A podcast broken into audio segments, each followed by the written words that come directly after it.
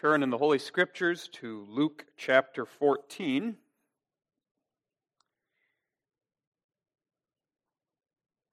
As we continue our series on 1 Corinthians 13, we've read that chapter several times. So tonight we will read another passage of Scripture that is closely connected with the idea of the text pride and humility. So we'll read Luke 14, verses 1 through 11, and then we'll turn and read our text in 1 Corinthians 13, verse 4.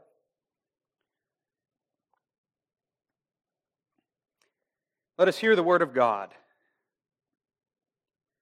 And it came to pass, as he went into the house of one of the chief Pharisees to eat bread on the Sabbath day, that they watched him.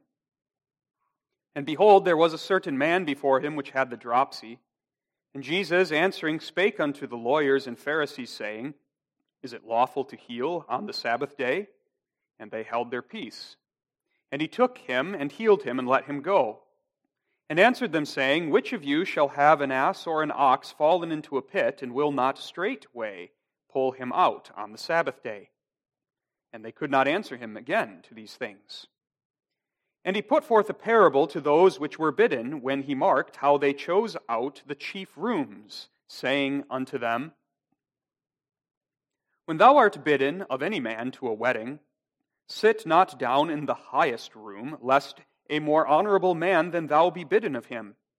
And he that bade thee and him come and say to thee, Give this man place, and thou begin with shame to take the lowest room. But when thou art bidden, Go and sit down in the lowest room, that when he that bade thee cometh, he may say unto thee, Friend, go up higher. Then shalt thou have worship in the presence of them that sit at meat with thee.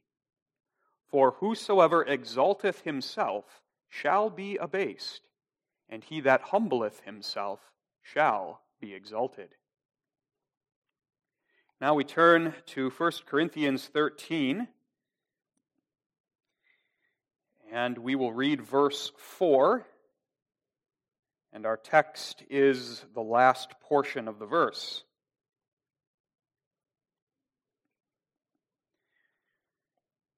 Charity suffereth long and is kind. Charity envieth not. Now, our text Charity vaunteth not itself, is not puffed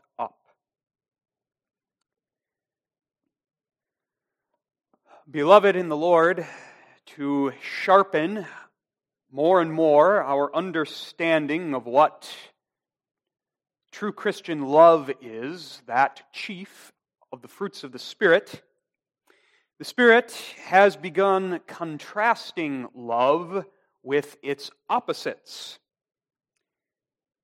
Verse 4 began with a positive statement of Love in action, love suffers long and is kind.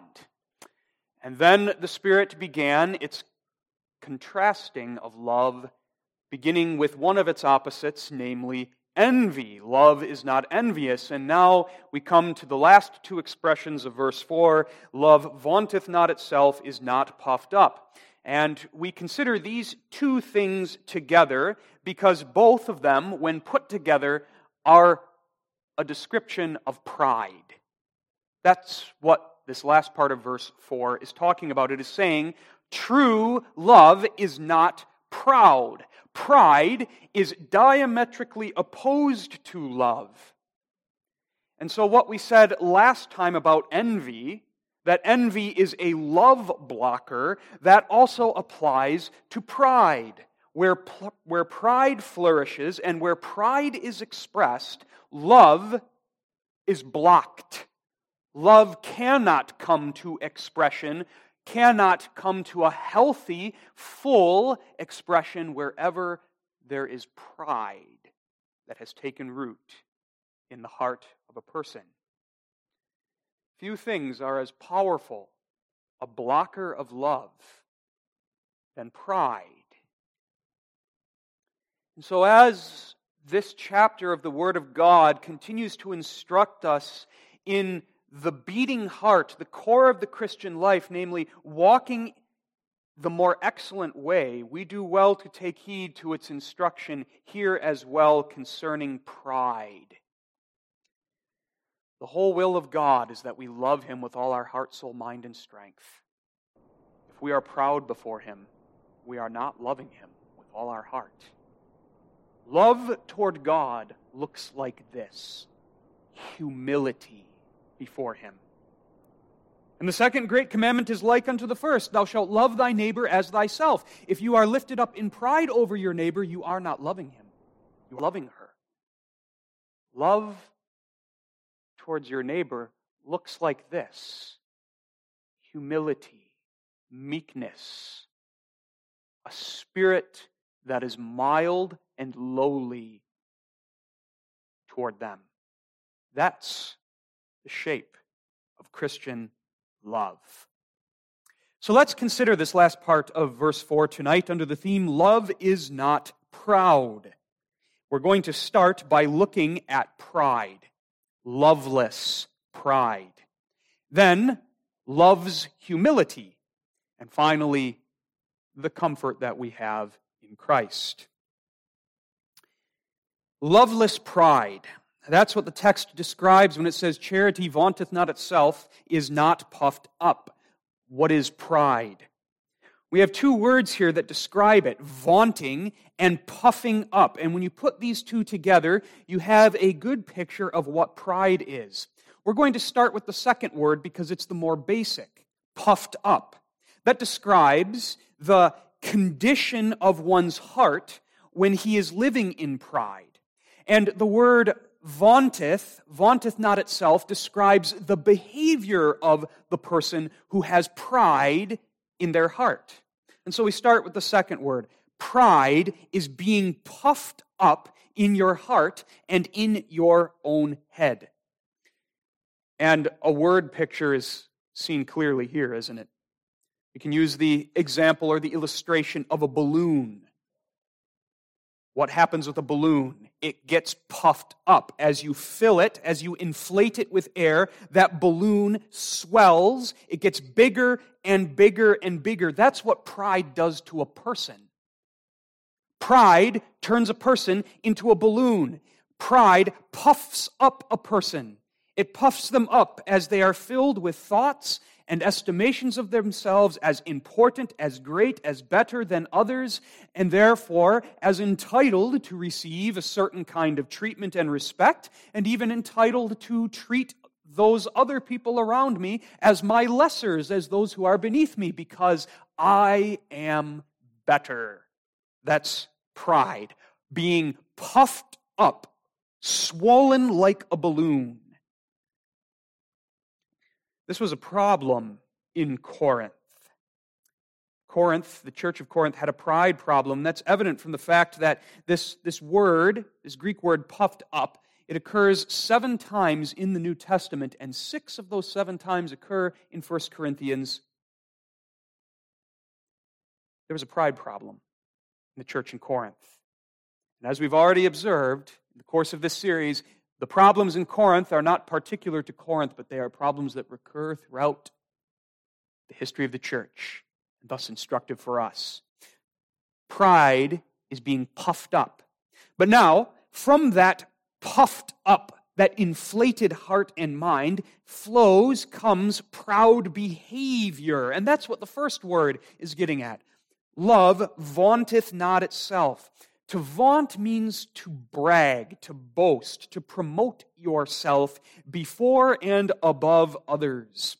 And the word doesn't simply describe the person who brags with words about their achievements or their accomplishments, but it refers also to any kind of self promoting, self centered behavior. It describes the behavior of the person who is trying to put himself forward and put himself up, even if it means climbing upon the backs of his neighbor. It's the person who puts themselves forward and puts themselves up and pushes down the neighbor.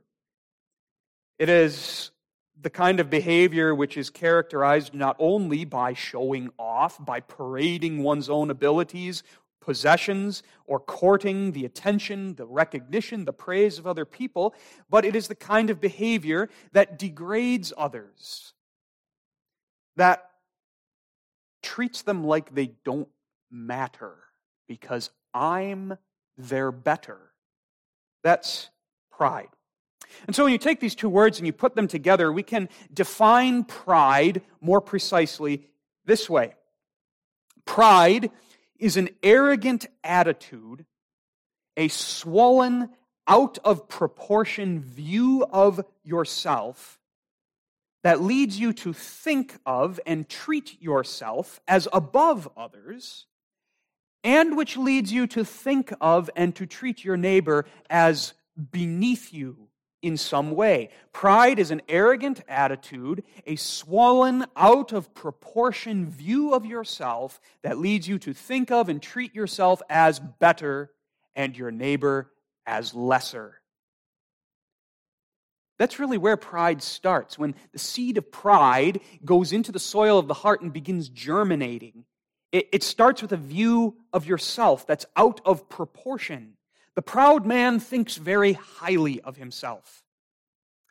Now, make, make no mistake, it's not wrong to have a healthy value of oneself as a creature that is fearfully and wonderfully made by God. It is not wrong to have a healthy perspective of oneself especially as a redeemed child of God, a new creature in Christ. That's proper. Indeed, the part that's often forgotten about in the second great commandment is love thy neighbor as thyself. And though we're not going to get into what all that means right now, the point to see is there's a proper place for the love of self. And so when we say that pride is esteeming oneself very highly, we don't mean to say by that that we should despise and hate ourselves. But pride is a swollen, out of proportion view of oneself. The proud man doesn't just think and consider himself a creature of God that's fearfully wonder and wonderfully made or a son or a daughter that has been redeemed by the blood of Christ and through the redemptive work of Christ has been given marvelous worth. But the pride, proud man thinks of himself as quite something in and of himself on account of who he is, on account of what he has, on account of something he's done, on account of some quality that he possesses. He lifts himself up. I'm a cut above him or her or that other person. I am more worthy.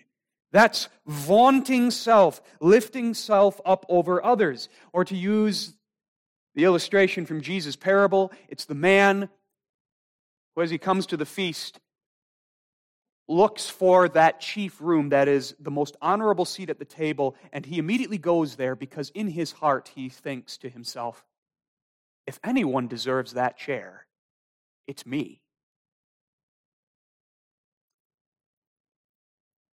pride's swollen, out of proportion view of oneself, that's the starting point, inevitably breeds a low and also out of proportion view of your neighbor.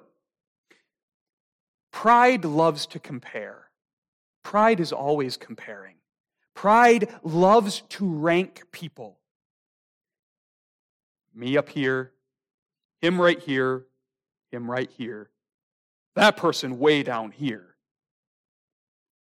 As one's person becomes swollen and inflated like a balloon, floats up to the top, and from the perch that that person has made for himself, he peers down with a condescending eye upon his neighbor down there that out of proportion view of myself leads to an out of proportion view of my neighbor so that I look down on him. And when I look down on him, what's going to come of that is I'm going to start treating him as beneath me. It breeds a certain contempt for the neighbor who just doesn't measure up to me and my standards and my achievements and who I am and my greatness and all the, all the rest. Pride looks down on the, wor- on the neighbor and says, That neighbor isn't worthy of my respect or my esteem, and so I'm going to treat him differently. And that leads really to one of the main manifestations of pride. You want to know what pride looks like? Pride in action, vaunting oneself. It's treating your neighbor like they really don't matter. or thinking you can treat them differently because they don't measure up to you. And that will manifest itself in various ways in being dismissive, contemptuous of their thoughts, their feelings, their perspectives, their service, their accomplishments, because I'm up here and they're down there. That's pride. So, understanding the concept of pride as taught to us in the two words of our text, let's make some applications here in the second half of the first point. By answering the question, how does this pride manifest itself? In my life, in our lives, how are we puffed up? Where do we feel the temptation and indeed succumb to the temptation to vaunt ourselves? Pride can have so many forms. And that's why we all do well to look at our own lives, because pride will manifest itself in a peculiar way, according to my own pet sins, according to my own circumstances, according to my own vocation, where I am and what I'm doing in this life. Pride will take on its form according to my own life circumstances. We have to look at ourselves carefully because just like with envy, we're often blind to our own pride, are we not?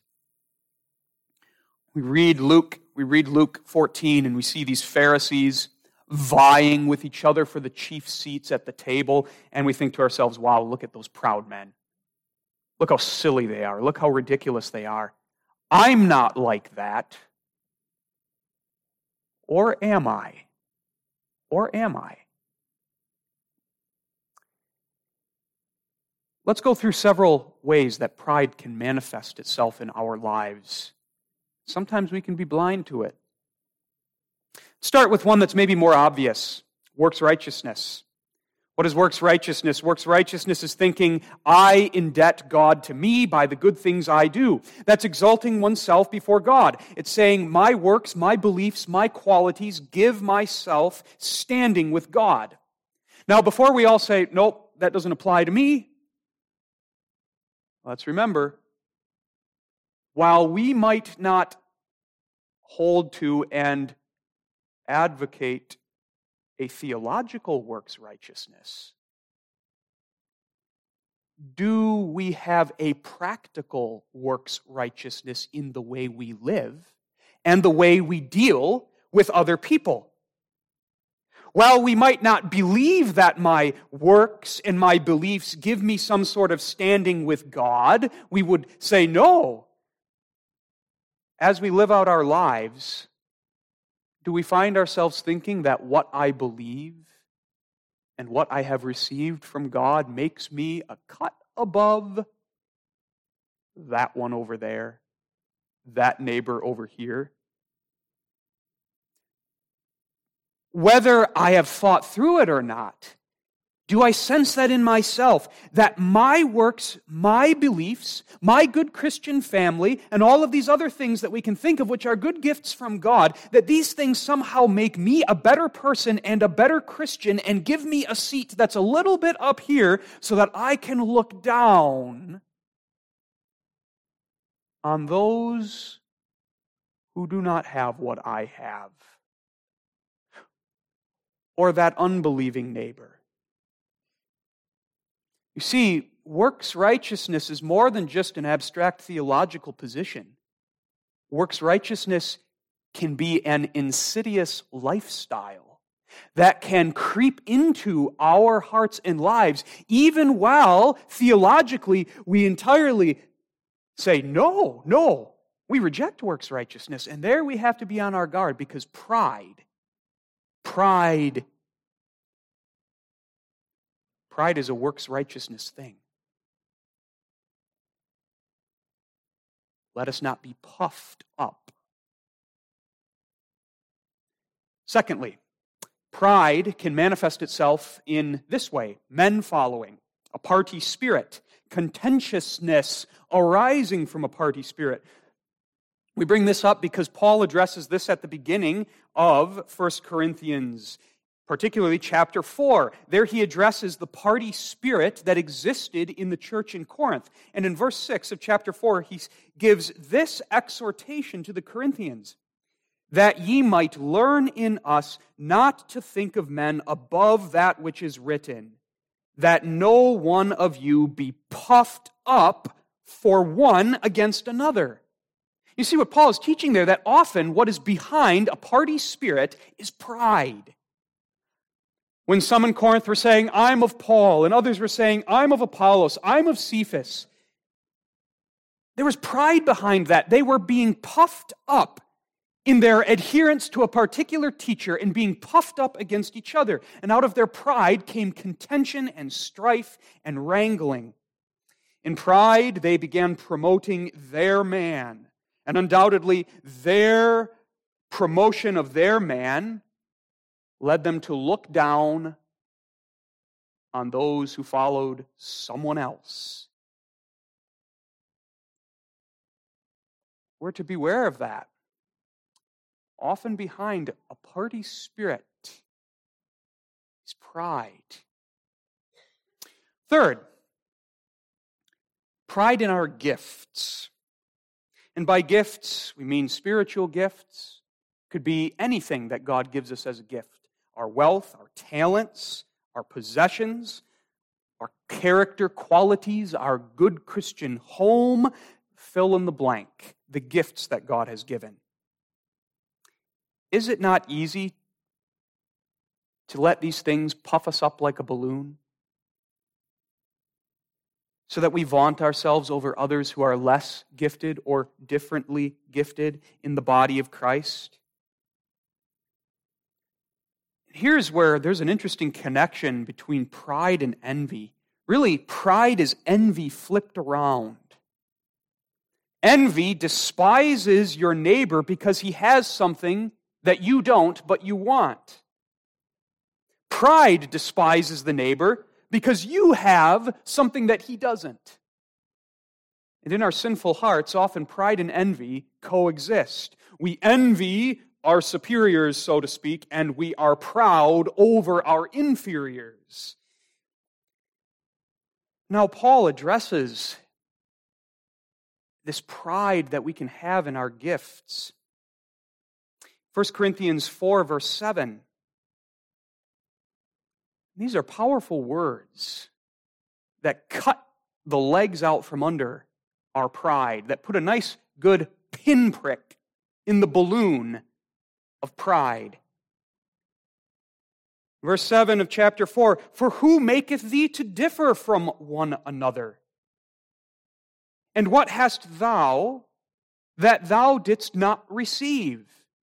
Now, if thou didst receive it, why dost thou glory as if thou hadst not received it? Paul's whole point is everything you have is a gift of God.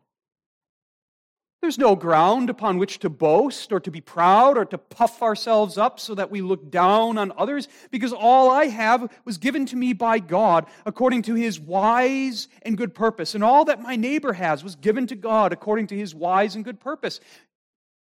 When we become puffed up because of what we have, our gifts, so that we look down on the neighbor, what we're actually doing is despising God and his sovereign and wise distribution of gifts. For he is the one who divideth severally according to his will. And so let's apply that personally. Is there something in my life that I'm proud of? Something that I, I look to to, to find some of my personal satisfaction, worth, and value. Something that I think sets me apart from others. And does this thing lead me to have an out of proportion view of myself and an out of proportion view of my neighbor so that whether I acknowledge it or not, I'm a little bit better? That's the pride that this text calls us to mortify. Fourth way that pride manifests itself is a stubborn unwillingness to listen and to receive counsel from others who are wise. An unwillingness to listen and to learn is a form of vaunting oneself or boasting. Because when we refuse to listen, refuse to open our ears, when we refuse to heed and to receive counsel, what we're saying is, I'm all set. I don't need the wisdom of others. I don't need to take any other perspective but my own seriously because I know what's right. I am right, and nothing's going to change that. That's the language of one puffed up pride. And that's contrary to God's design for the church. He's designed God's people to need one another. The, the, illustration of the body. The hand doesn't have eyeballs on it. The hand needs the eyes to see. How foolish it would be for the hand to exalt itself over the eye because the hand has its own particular abilities to grasp and to hold and to do all sorts of things, while the eye can't do that. The hand needs the eye to see, and so it is in the body of Christ. We ought to listen, we ought to learn, we ought to be open to the counsel of one another. We ought to not have a proud, independent spirit but a recognition of our limitations and our need for one another. And that can be applied in so many areas of our lives, can it not? Apply it to marriage. If you think you don't ever have to listen and learn from your spouse, you're becoming puffed up in a destructive way. One of the reasons God gives us a wife or a husband is because we don't have it all together. We don't know it all. And we need the counsel and the help and the advice and even the rebuke and correction of another person. That can be applied to our life in the church. We need to listen to one another. It can be applied to those of us whom God has put in office. Let us not be puffed up in such a way that we think we cannot learn from others, from members, Oh, we can, and oh, we need to. Humble, not proud. Fifth, pride, going along with refusing to listen, pride also manifests itself in this way a, a refusal to look honestly at oneself, to acknowledge sin, to apologize for sin, to receive correction. That's pride. Because pride, puffed up, floating up here, looking down on everyone else, says, Nobody down there has any right to say anything about me up here. I'm above and beyond the common lot. On a personal level, is it not universally true that admitting wrong and apologizing to someone, though we know it's right up here, is one of the things that we are slowest and most resistant to doing? Sometimes it's like pulling teeth. There's a certain false comfort and security in being willfully blind about ourselves. It's uncomfortable. It's unpleasant to admit faults, to apologize when we've wronged someone. Pride bristles at that idea. Pride finds all different ways to try to avoid doing that. Excuses, minimizing the wrong I did, denying it, shifting the blame to someone else. But all of those are the devices that pride uses to keep itself puffed up. And there you see that, that pride is deceptive. Pride is self delusion. The proud person who's puffed up like a balloon thinks he's something great. But just like a balloon is full of nothing but hot air, so too the proud man whose view of himself is completely out of proportion is vain. There's no substance to his pride. He's just as full of hot air as that balloon.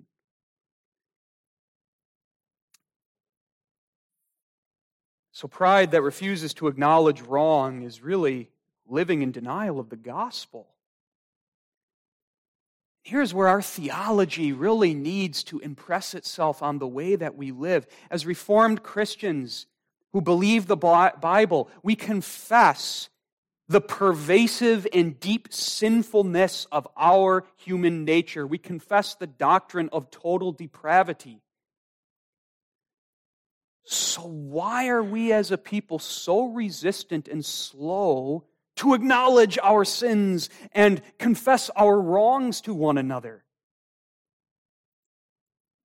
There's a disconnect so often between the way we live and the truth we confess. Believing the sinfulness of the human race, confessing that personally my sinfulness should lead us to be ready to confess our faults to one another and not to try to pretend that we are better than what we are. But then the theology of the gospel, the gospel of gracious, free forgiveness. As Christians, we shouldn't fear to admit, yeah, I'm wrong. Yeah, I did wrong. And I'm sorry. It's not losing face. That's the gospel. God forgives our sins for the sake of Jesus Christ. We don't have to be afraid to admit we're wrong, to confess our faults. Our God is a forgiving God who wipes away our guilt in the blood of Christ, restores us. And that's the gospel that we're called to live out in dealing with one another too. As we confess our faults to one another, we pray for one another that we may be healed. As we confess our faults to one another, we graciously extend forgiveness to one another. Our personal life, our relationships. And so let us here too see where we must put off our pride. If we find in ourselves a, a slowness, a resistance to admitting I'm wrong or I've sinned when we have. We need to see that for what it is it's pride. It's pride. And what applies to us on a personal level applies to us on an ecclesiastical level. What's true individually should be true of churches as well. The calling of the text for us as a congregation, for us as a denomination, is to be humble, ready and open about our faults, willing to admit them, willing to confess them, ready to acknowledge them, even apologize to anyone we have wronged. It applies to us as office bearers, whomever God has put in the office of elder, the office of pastor, the office of deacon. If we offend one of God's sheep, if we do them wrong because we're weak sinners, we don't have to save face. We don't have to try to make it seem as though we're above everyone else and we don't do anything wrong. No, but let us be humble. Recognize, acknowledge it, confess it, apologize. That's, that's living the gospel. And that gospel is to be lived individually, ecclesiastically, in office, out of office, everywhere. That's living the more excellent way. And so let us, let us reflect on that application personally, because this touches a sore spot of our human nature, doesn't it? Pride resists admitting wrong, but humility is quick to confess. Sixth, pride manifests itself as a judgmental attitude, a fault finding spirit. Judging another rashly or harshly is a form of vaunting oneself. And often this goes very closely with a refusal to examine oneself and one's own sins breeds a judgmental attitude towards others. We can see all of their faults, all of their weaknesses, all of their sins. We can be quick to condemn them, meanwhile, not seeing our own. That's a symptom of pride. The man who is puffed up like a balloon and has lifted himself way up here, he doesn't see any of his own faults, but from his vantage point, he looks down, down on everyone else and sees what's wrong with all of them. That's pride vaunting itself. Lastly, pride can manifest itself in disdaining and refraining from serving others. the proud man really doesn't like the idea of getting on his knees like Jesus did with a towel and a bowl of water and washing the, faint, the feet of the saints. Because he's up here and they're down here. And so the word comes to us and asks us to think Is there a certain someone who I find or think it's beneath me to serve him or her, beneath my dignity? That's pride. Pride. Look at Jesus, Lord of all who washed his disciples' feet. Jesus had every reason not to do that. And yet he did. He took upon himself the task of a servant.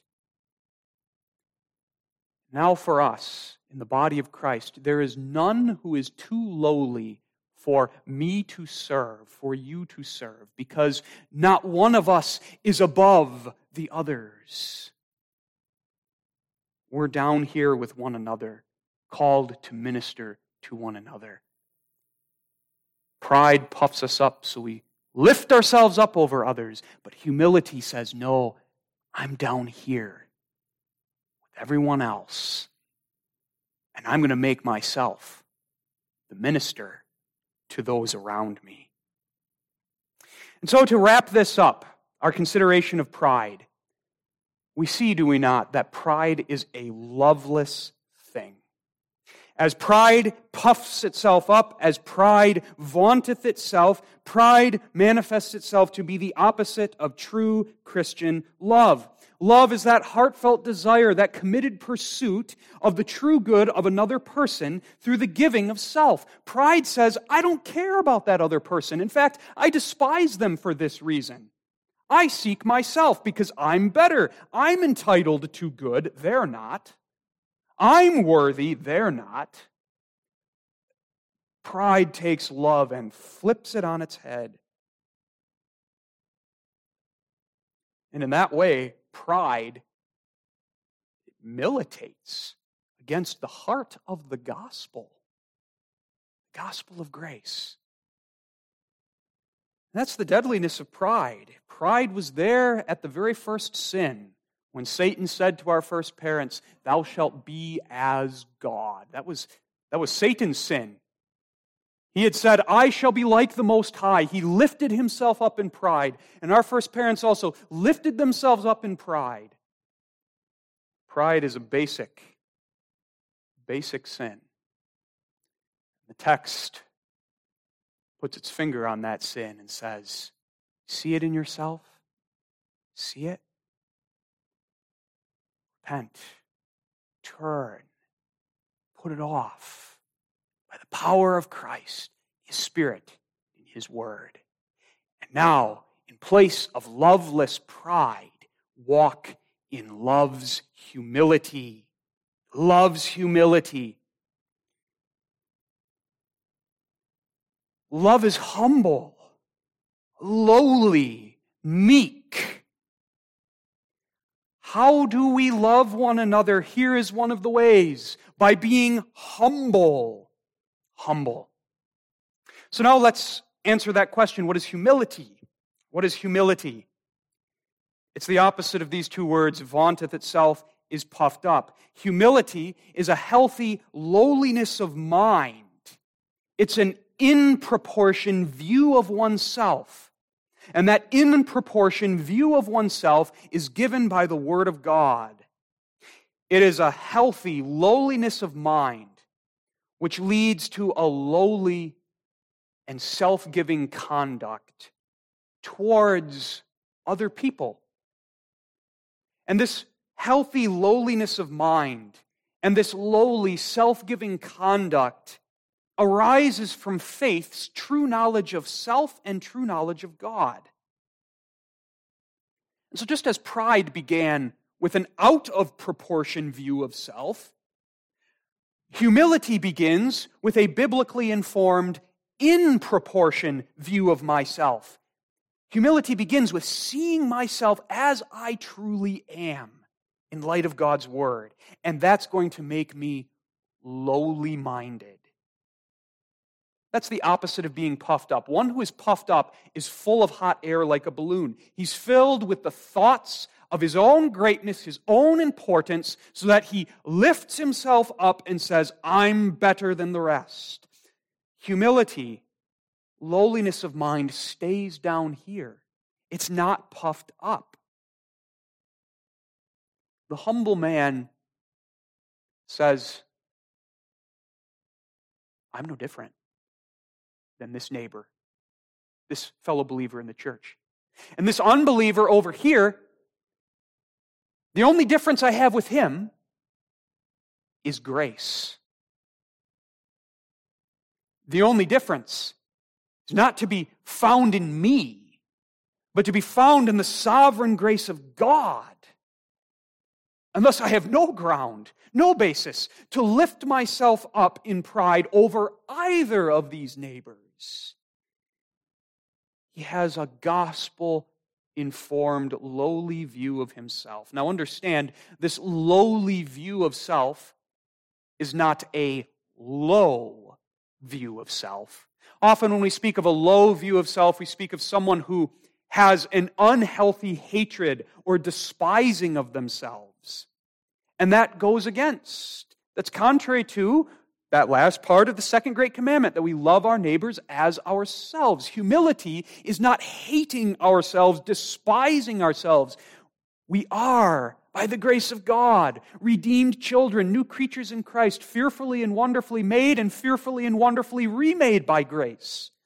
Not a low view of self, but a lowly view. That is one that is in proportion to what the Bible says about us. Whereas pride is delusional, humility is true, it's accurate to reality. The humble person says, I'm nothing in myself. And the only reason I'm something is due to God's grace to me, an unworthy sinner.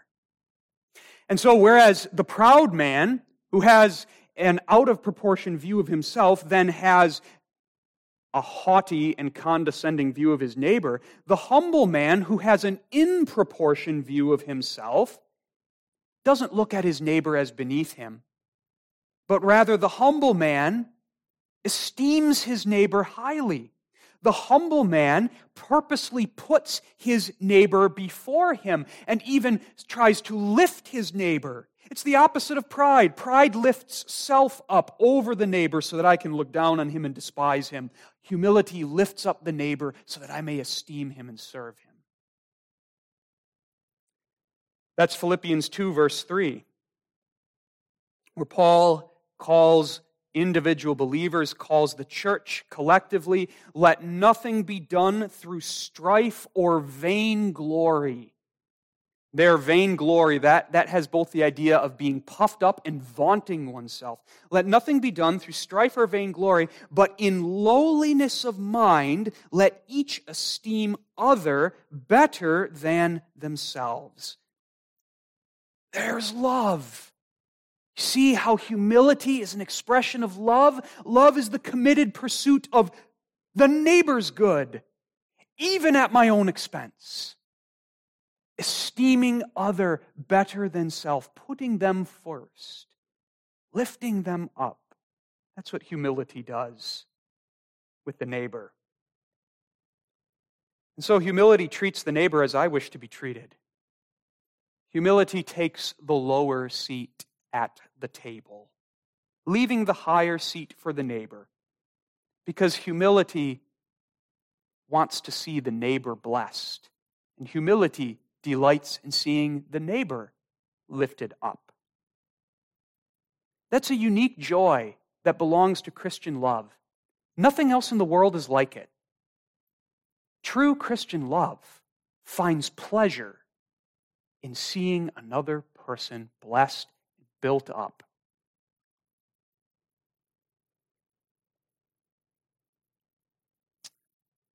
So, this humility, how does it come to expression?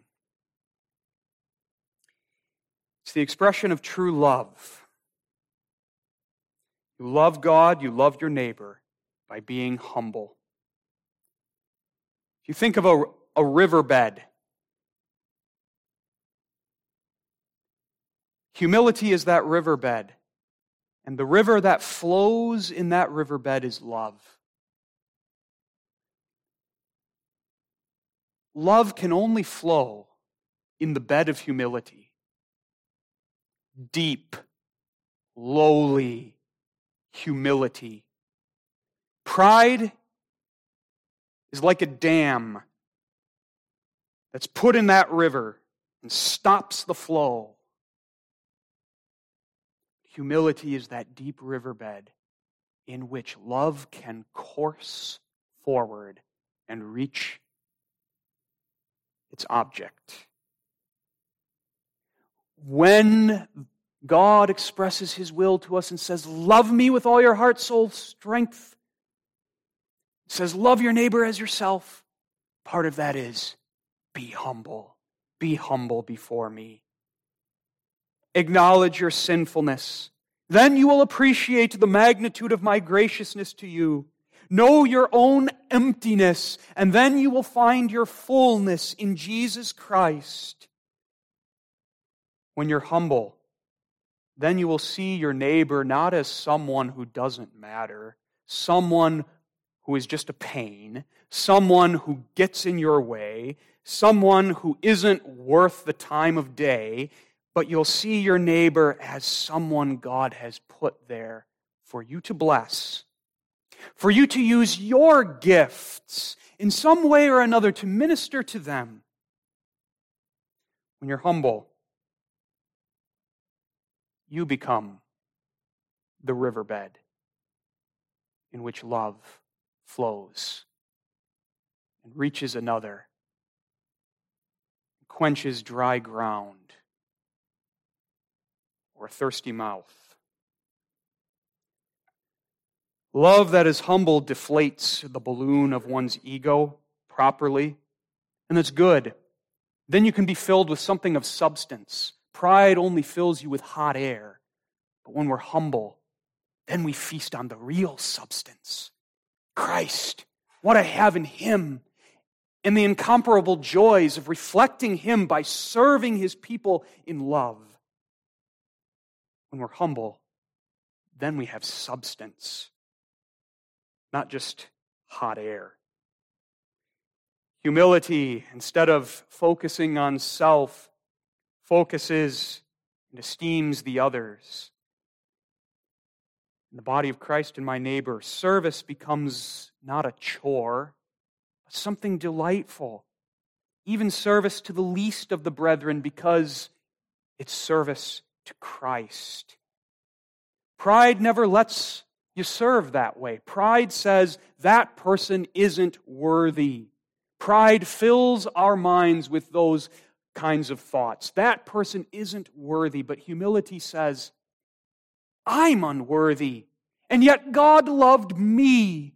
And so I'm going to love others the way God loved me, regardless of whether they seem worthy of it to me or not even if they're my enemies, even if they're a stranger, even if they're difficult to love.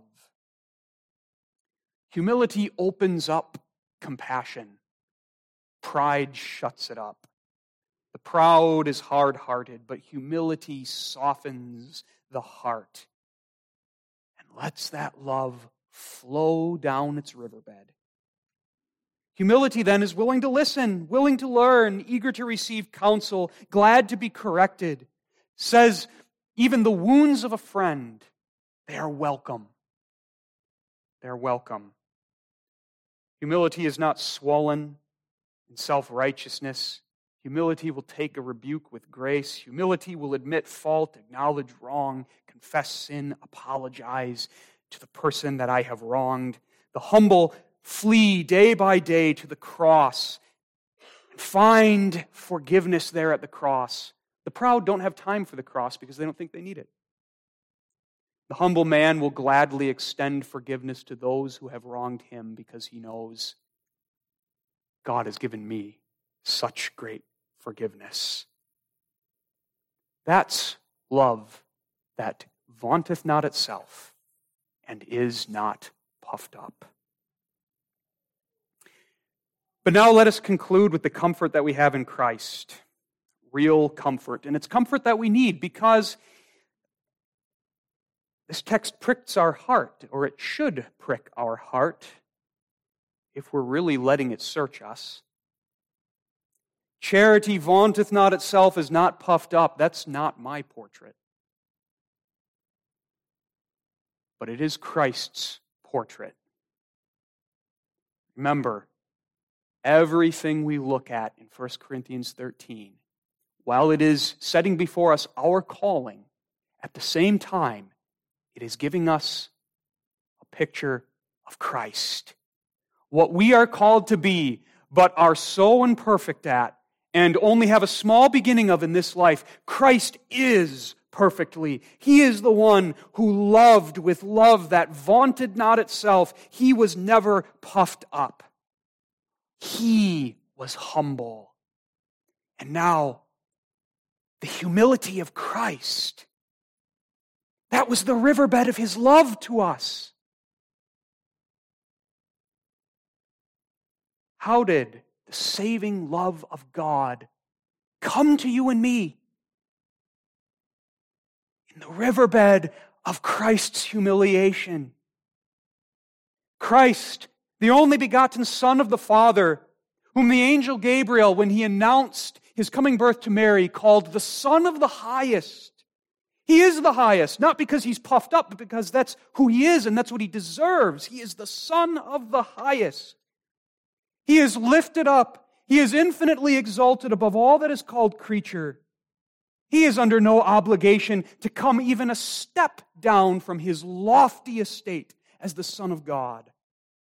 And yet, this Christ humbled himself for us and in the humbling of himself, he expresses his divine love in all of its fullness, saving love that reached down and lifted us up from the depths.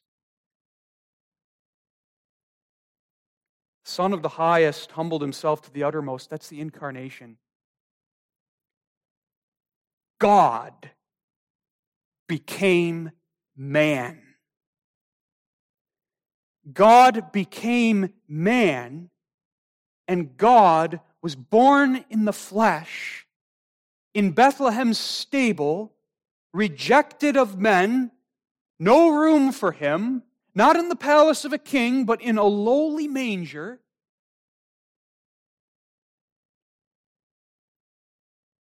He became a servant no reputation though the highest and chief seat is his, he took the lowest seat. And as he lived and walked among us, never was there any pride in the Lord Jesus Christ, only perfect humility. And then he went to the extreme humiliation of the cross of Calvary. The one who is without sin, far above us, came down so low, put himself beneath us, put himself beneath the burdens of our sin, so that he could carry that burden and pay for that burden on the cross of Calvary, suffering the extreme humiliation of making atonement for our sins, giving himself into the hands of sinners, suffering the outpouring of the wrath of God against the sins we have committed. There's the greatest act of humility. And the greatest act of humility is also the supreme act of love. In the deep riverbed of Christ's extreme humiliation comes the tidal wave of God's unsurpassable saving love. Herein is the love of God, love that vaunteth not itself, is not puffed up, but gives for the true good of the beloved. And when you are caught up in that rushing river of the love of God,